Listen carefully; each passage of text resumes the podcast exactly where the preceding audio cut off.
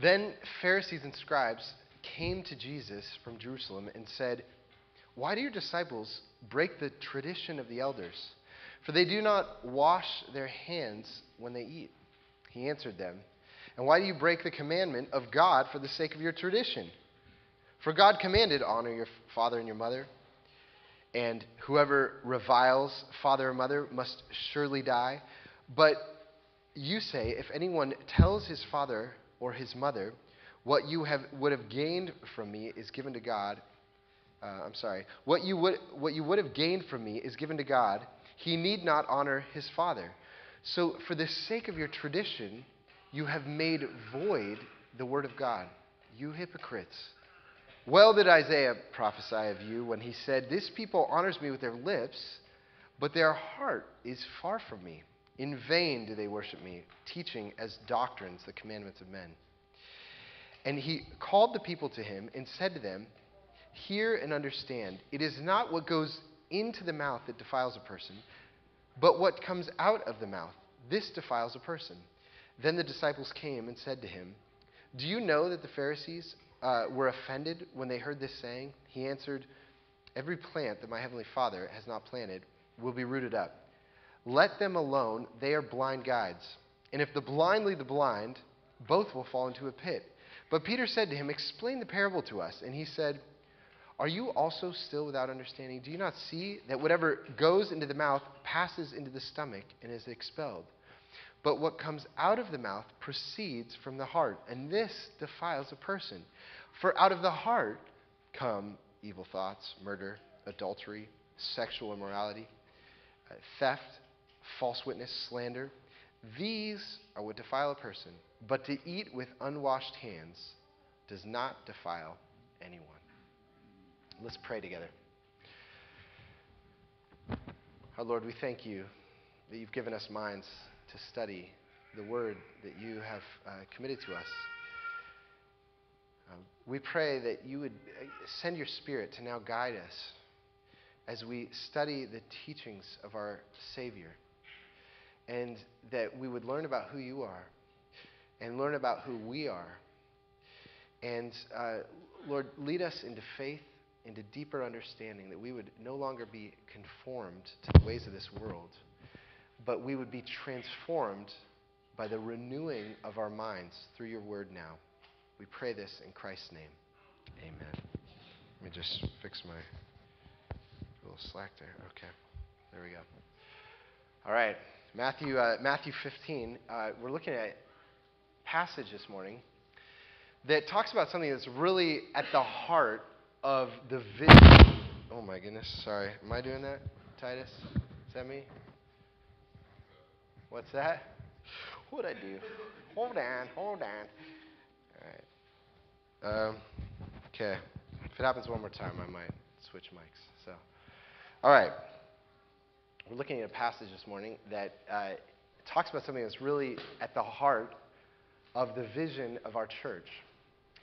And uh, because one of the things that uh, the Bible says is that there are essentially two ways that you can approach God.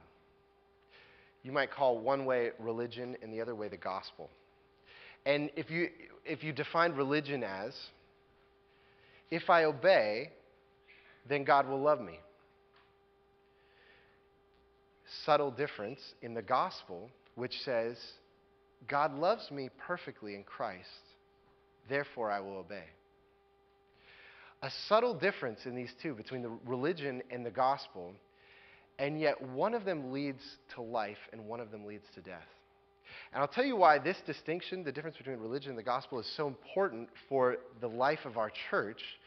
Because I just want you to imagine for a minute a community that is built on the principle of religion that if I obey, then God will love me. What, what would be some of the words that come to your mind to describe a community built on that principle? Well, um, you know, for one, there'd be a sense of fear in the community, right? Did I obey enough to win God's love? Have I obeyed enough? There'd be a sense of fear.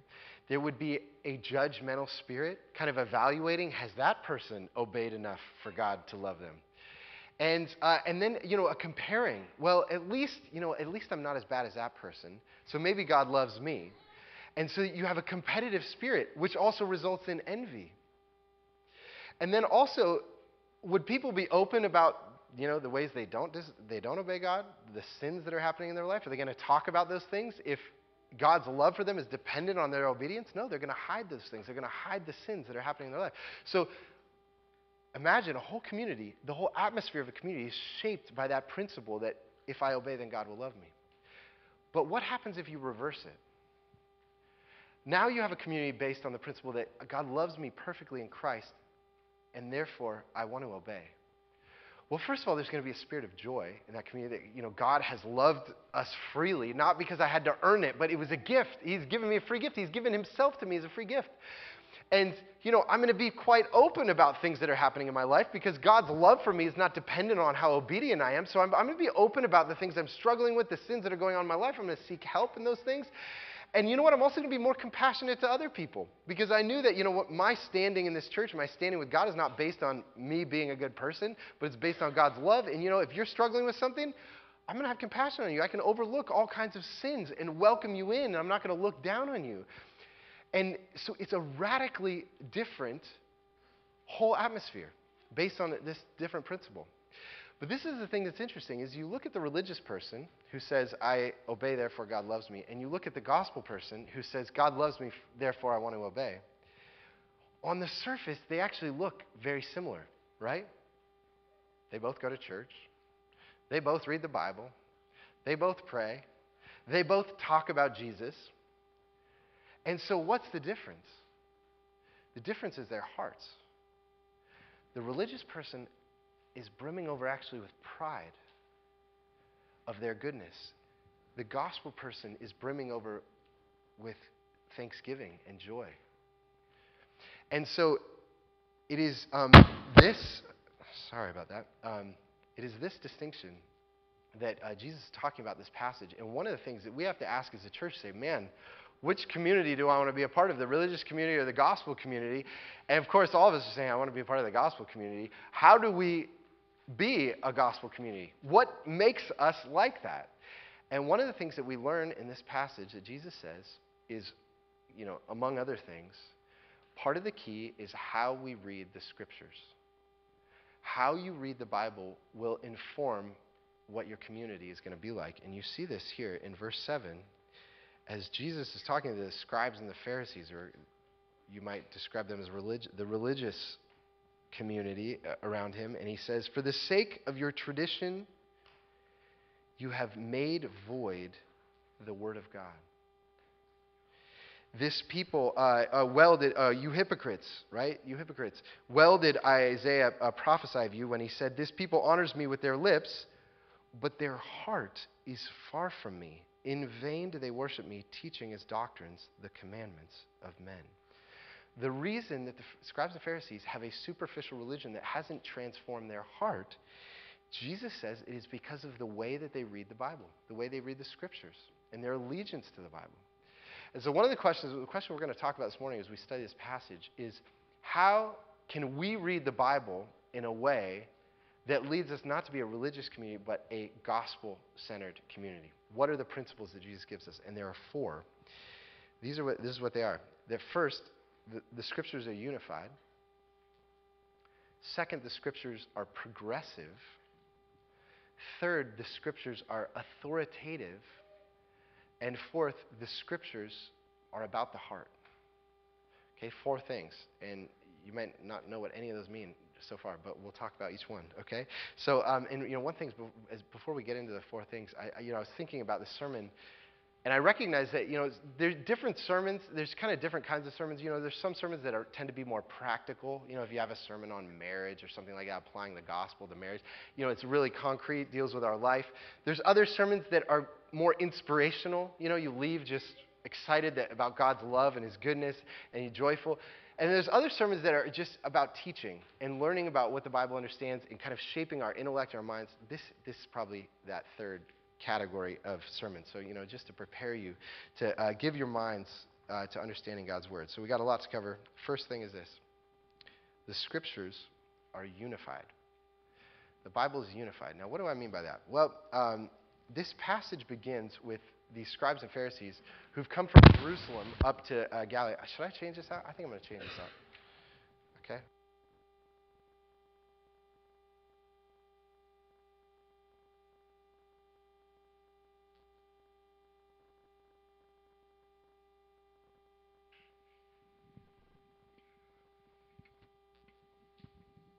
All right. Oop. We'll select there. Okay. Is this working? Hey, hey. My microphone. This is a little weird. All right. Hold on a sec. Hey, hey, here I am. All right. Check it out. Not as many hand motions today. Maybe you're excited about that. Okay. Okay. This passage. this passage uh, begins with these scribes and Pharisees who've come from Jerusalem up to Galilee, which is in the northern north of, of Jerusalem, and it, it begins in verse one by saying, uh, "Then Pharisees and scribes came to Jesus from Jerusalem and said, Why do your disciples break the tradition of the elders, for they do not wash their hands when they eat?" Now, some of you might hear this question from the scribes and Pharisees, you know, about why aren't they washing their hands before they, you know, doing ceremonial washings before they eat. And the thing that's ringing in your head, you say, religion, that sounds re- like religion, you know, religious rules that they want to impose on the disciples. And, you know, another word that uh, Christians will use to describe what what the scribes, scribes and Pharisees are doing here is something called legalism. And some of you may know that word.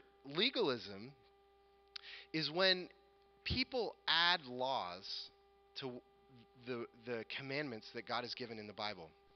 And, and for some of you, you may hear that word legalism. When we think of you know a legalistic person as someone who just takes the Bible really seriously, that's not what legalism is. Legalism is when you're adding laws to what God's word has actually said, the commandments of men, the traditions of men, and putting them on other people. And that's why it's interesting. It's important to notice that Jesus does not respond to legalism by saying, oh, you scribes and Pharisees, you, you take the Bible too seriously. You read it too much and you're applying it too much.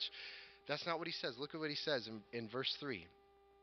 He answered them, And why do you break the commandment of God for the sake of your tradition? For God commanded, for God commanded, honor your father and your mother, and whoever reviles his father and mother uh, must surely die.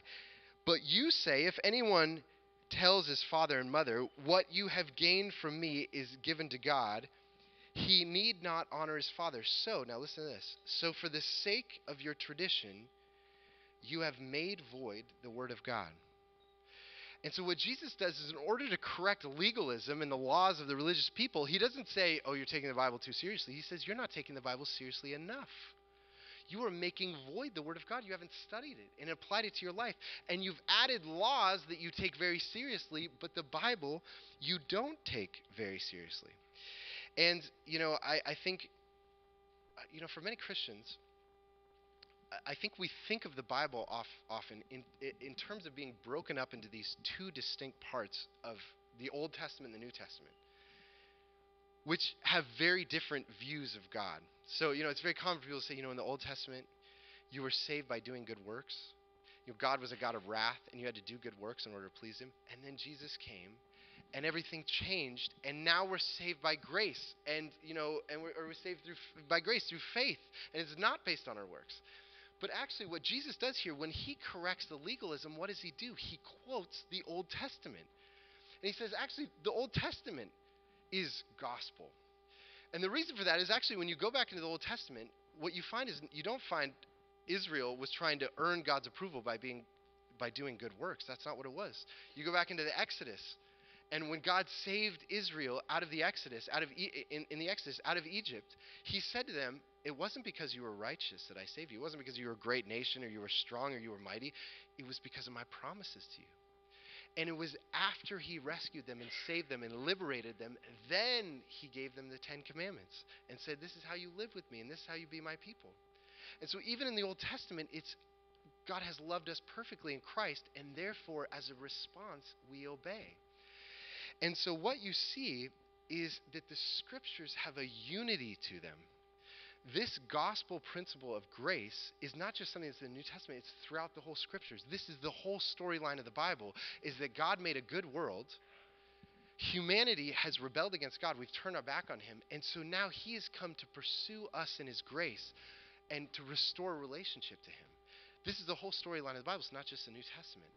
But it's, it's um, from the fall on, that's what God has been doing. And uh, actually, we have a, a pastor in our presbytery who, during one of his sermons, he had the whole church turn to the you know the page between the Old Testament and the New Testament and your where it says New Testament? He says everyone open your Bible. I want you to turn to the one uninspired page in your whole Bible is the page that divides the Old Testament and the New Testament and I want you to rip it out. The whole congregation ripped it out in during the worship service. We're not going to do that today. Maybe uh, maybe I'll build up to that someday but his point was there's not this huge divide it is a unified story of God's grace is what we're learning in the scriptures so that's one of the first ways that how do we become a church that is centered on the gospel is to understand that to read the gospel as a story of God's read the whole Bible as a story of God's grace. So there the scriptures are unified. But the second thing, oh now now how do I do this? Okay. One-handed. I'm used to two hands here. Okay, you know, I need it. I'm sorry. This is this isn't gonna work. What's that? Um, sure.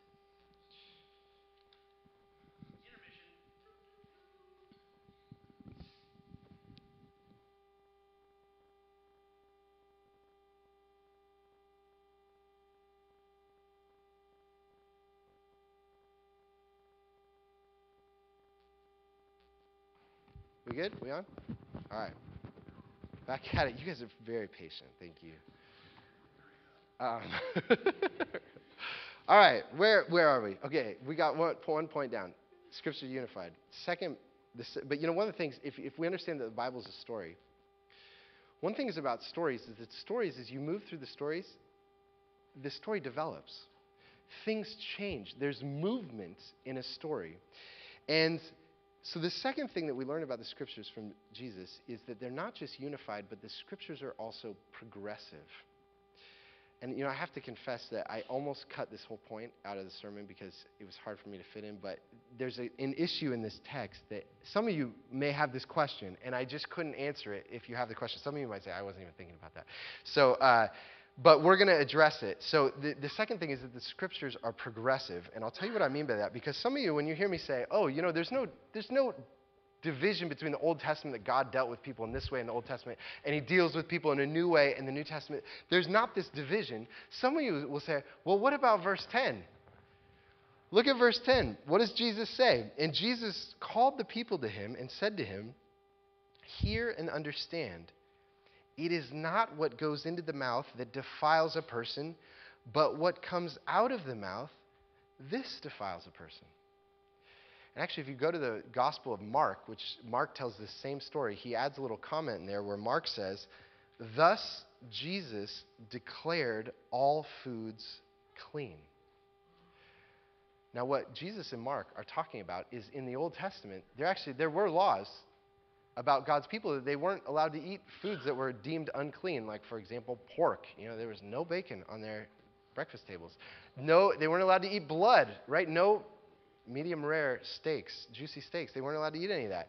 And, uh, and so here, Jesus transforms that law. He changes the law. And I, actually, by the way, if you were here last, last week, I had mentioned that, you know, on every page of the New Testament basically tells us that Jesus is God. And here's another place, because you ask, you know, God gave a law in the Old Testament. Who's the only person who can change the law? God. So if Jesus is changing the law, what does that make Jesus? Jesus must understand himself to be, um, to be God. But this raises a question how can we say that the Old Testament and the New Testament are unified when Jesus is clearly changing the laws from the Old Testament. So, how is there unity? How is it, isn't there a strong discontinuity here? Well, the answer is because the Bible's telling a story, it's progressive. We are progressing. We are at a different stage of the story, a different, place in the story. But then that raises a question. You say, well, there's all these laws in the Old Testament. Would we just say we just throw them all out? Do some of them apply to us? Do others not apply to us? Which ones, you know, do we still hold on to? Well, historically, Christians have said one helpful way to think about this is that there are three kinds of laws found in the Old Testament. It's very hard to splice them out into three, three kinds, but they're, they're helpful categories. That first of all, there were in the Old Testament um, civic laws about Israel as a nation.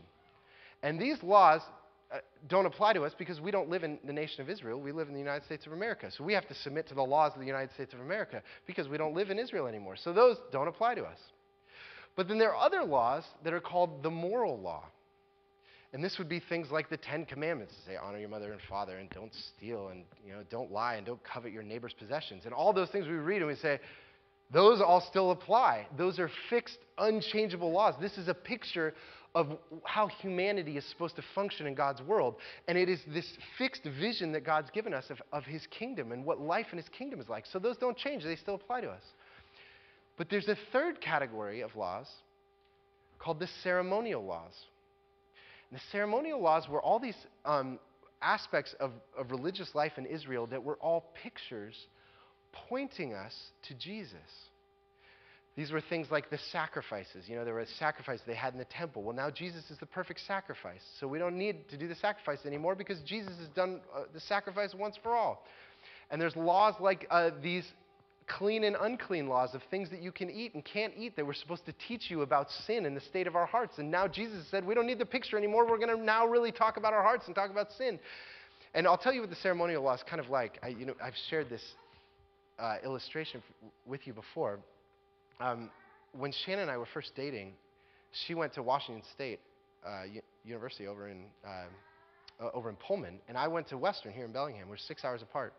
And we spent that full year apart from each other. Maybe we'd see each other every three weeks or so. And so we wrote all kinds of letters and we'd send pictures and things. And I had this box full of letters that I got from Shannon and, and pictures. And I studied them, you know, every word of the letter and what did she mean when she said that. And I, you know, stared at her picture and she's so beautiful and how I longed to be with her. And then after, at the end of our first year, she moved to Western. She was actually here. And what do you think happened to those pictures and letters? They were in a box under, you know, in the closet somewhere, right? I didn't need the pictures and letters anymore because I had the real thing. And so that's why the ceremonial laws pass away. We don't need the pictures and letters anymore because the real thing, Jesus, is here.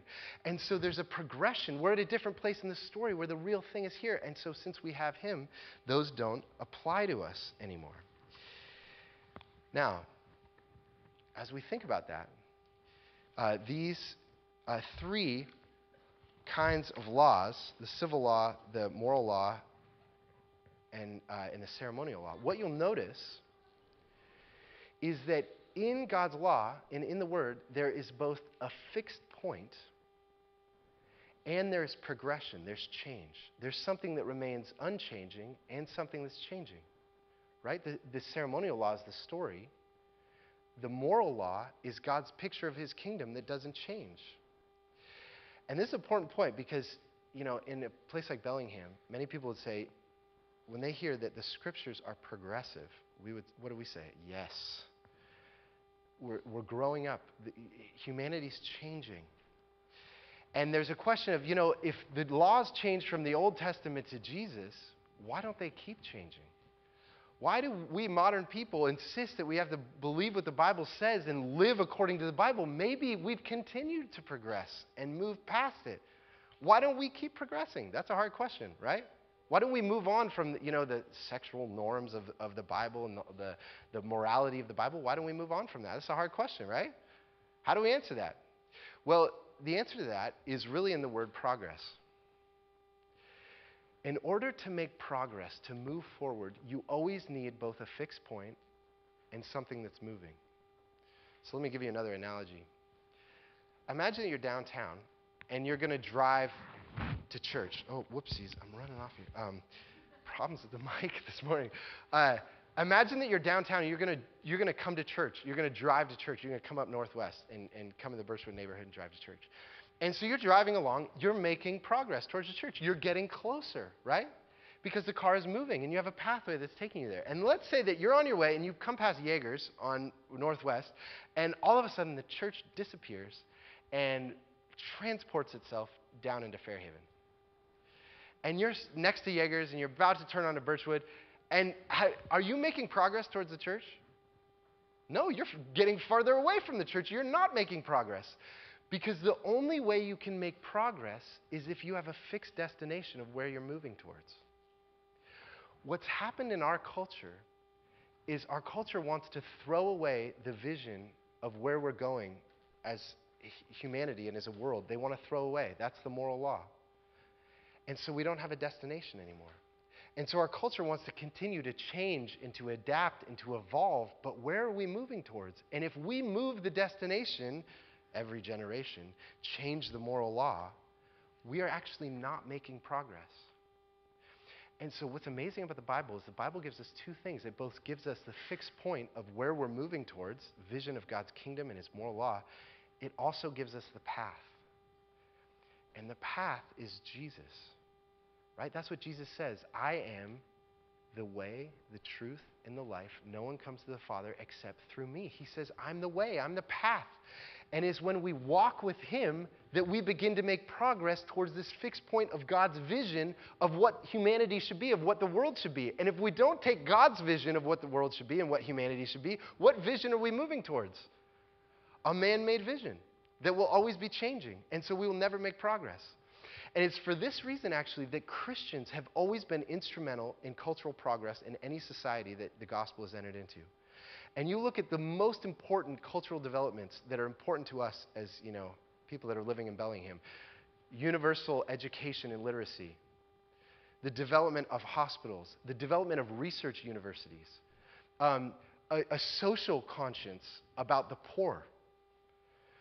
Um, even science itself, the development of science, the abolition of slavery. Take any of these things that are the biggest cultural developments in the history of the world they were all initiated by Christians. And cultural historians, Christians or not, will say that the roots of all of these things are in, in the teachings of Jesus. He is the path towards progress. And so, that's another thing. It's an interesting thing about the, the, the, the Bible tells one story, and yet it is a story that's moving towards this goal of the kingdom of God. And when we become Christians, we become a part of that story. Okay? So, How then do we as a community become a part of that progress and that movement forward in the coming of his kingdom? How do we do that? Well, the third thing that Jesus insists on in this passage is that we also see that the scriptures are authoritative.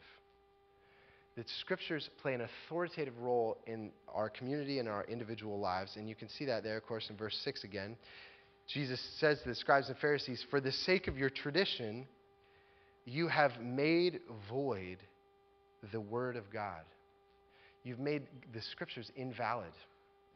And um, Jesus' understanding of the Bible in our life is that it should have an absolute authority over our lives as Christians, which means that God is our King. We, when, you be, when you say, I believe in Jesus, I want to follow him, you say, He's my King.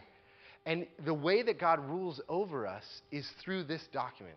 This is the document that He's entrusted to us to rule over our lives. We have to study it, we have to submit to it, and absolute submission that it rules over our intellectual life, it rules over our emotional life, it rules over our behavior and our actions and everything that we do. And I know, you know, for some of you, you might say, absolute authority, absolute submission to the book, and that, that may make you uneasy um, to give such power to something. Because you might say, well, if it has absolute authority, is there no room for questions? Is there no room for doubting? I mean, there's a lot of things in the Bible that unsettle me. Do I just, do I just pretend that they don't unsettle me? No, that's not what you do. As Christians, there's always gonna, there are always going to be things that unsettle us about the Bible. And we live in this relationship with the Bible where we say, This is God's Word. I can't, I, I'm not in a position to say it's wrong. But, I, but God also allows us to admit that there are things that unsettle us. You know, Jude says, Have mercy on those who doubt there's, there's a place for us to wrestle without shutting down the Bible. But we might also think, you know, if I say that the Bible has absolute authority over my life, is it just going to, you know, scrutinize everything I'm doing and it's going to feel like, uh, you know, a straitjacket? Like I can't do anything. I don't have any freedom because I have to give absolute, you know, obedience to this book. And, uh, you know, it's going to feel like I'm living in a totalitarian state where everything I'm doing is being analyzed by the Bible. Is that what it's going to be like? Absolutely not. Actually, Jesus says it is the exact opposite. Jesus says earlier in Matthew, when we follow him, take my yoke upon you. Uh, my yoke is easy, and my burden is light. And also, 1 John says that his commandments are not burdensome. And, and actually, if you read about the fruit of the Spirit, which is a description of what life under God's rule is like, you know that the fruit of the Spirit is love and joy and peace and patience and kindness the Apostle Paul says, against such things there's no law, which means life with God is freedom. Life with God is good things running wild, as G.K. Chesterton says. And so um, when we submit to the absolute authority of the Bible, um, we are not going to be, uh, we're not going to lose our freedom. It is actually, Jesus says, the commandments of men. It is religion that puts us in a straitjacket. It is religion that is oppressive and suffocating. When we add things to the scripture, when we add laws that the Bible didn't give.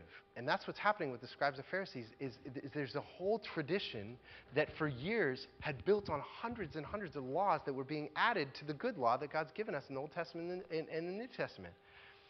And so what that means is, you know, how do we be a church that's not a re- church about religion, but a church about the gospel? One of the things we have to be vigilant on is to not go beyond what is written. You can't go beyond what the Bible says. And we constantly have to be asking ourselves because as a religious community, we're going to have expectations for one another. These are things you should be doing.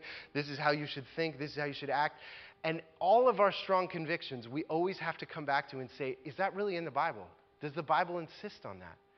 And if we don't keep that in check, then we will become what the scribes and Pharisees uh, had created. Now, listen, that's an interesting thing.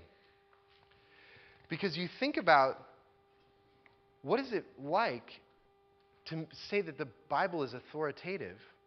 Well, on the one hand, it says that we have a very high view of what God said in the scriptures, but it also frees us to say no to all kinds of rules and laws that man imposes upon us. And as long as we can say no to those things, there's going to be freedom and joy in following Christ. Okay? So those are three principles so far. Jesus says that, that he views the Bible as, as unified but progressive.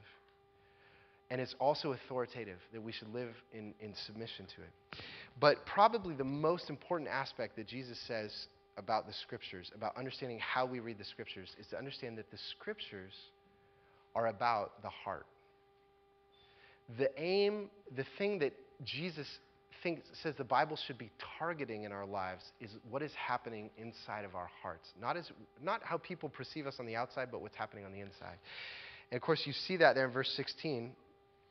And Jesus said, Are you also still without understanding? Do you not see that whatever goes into the mouth passes into the stomach and is expelled? But what comes out of the mouth proceeds from the heart. And this defiles a person. For out of the heart come evil thoughts, murder, adultery, sexual immorality, theft, false witness, slander. These are what defile a person, but to eat with unwashed hand does not defile anyone. And what Jesus is saying is in a religious life, you can spend so much time doing religious activities, like in this example, ceremonial washings of your hands, it looks very religious, and your heart is never touched. Your heart is never addressed.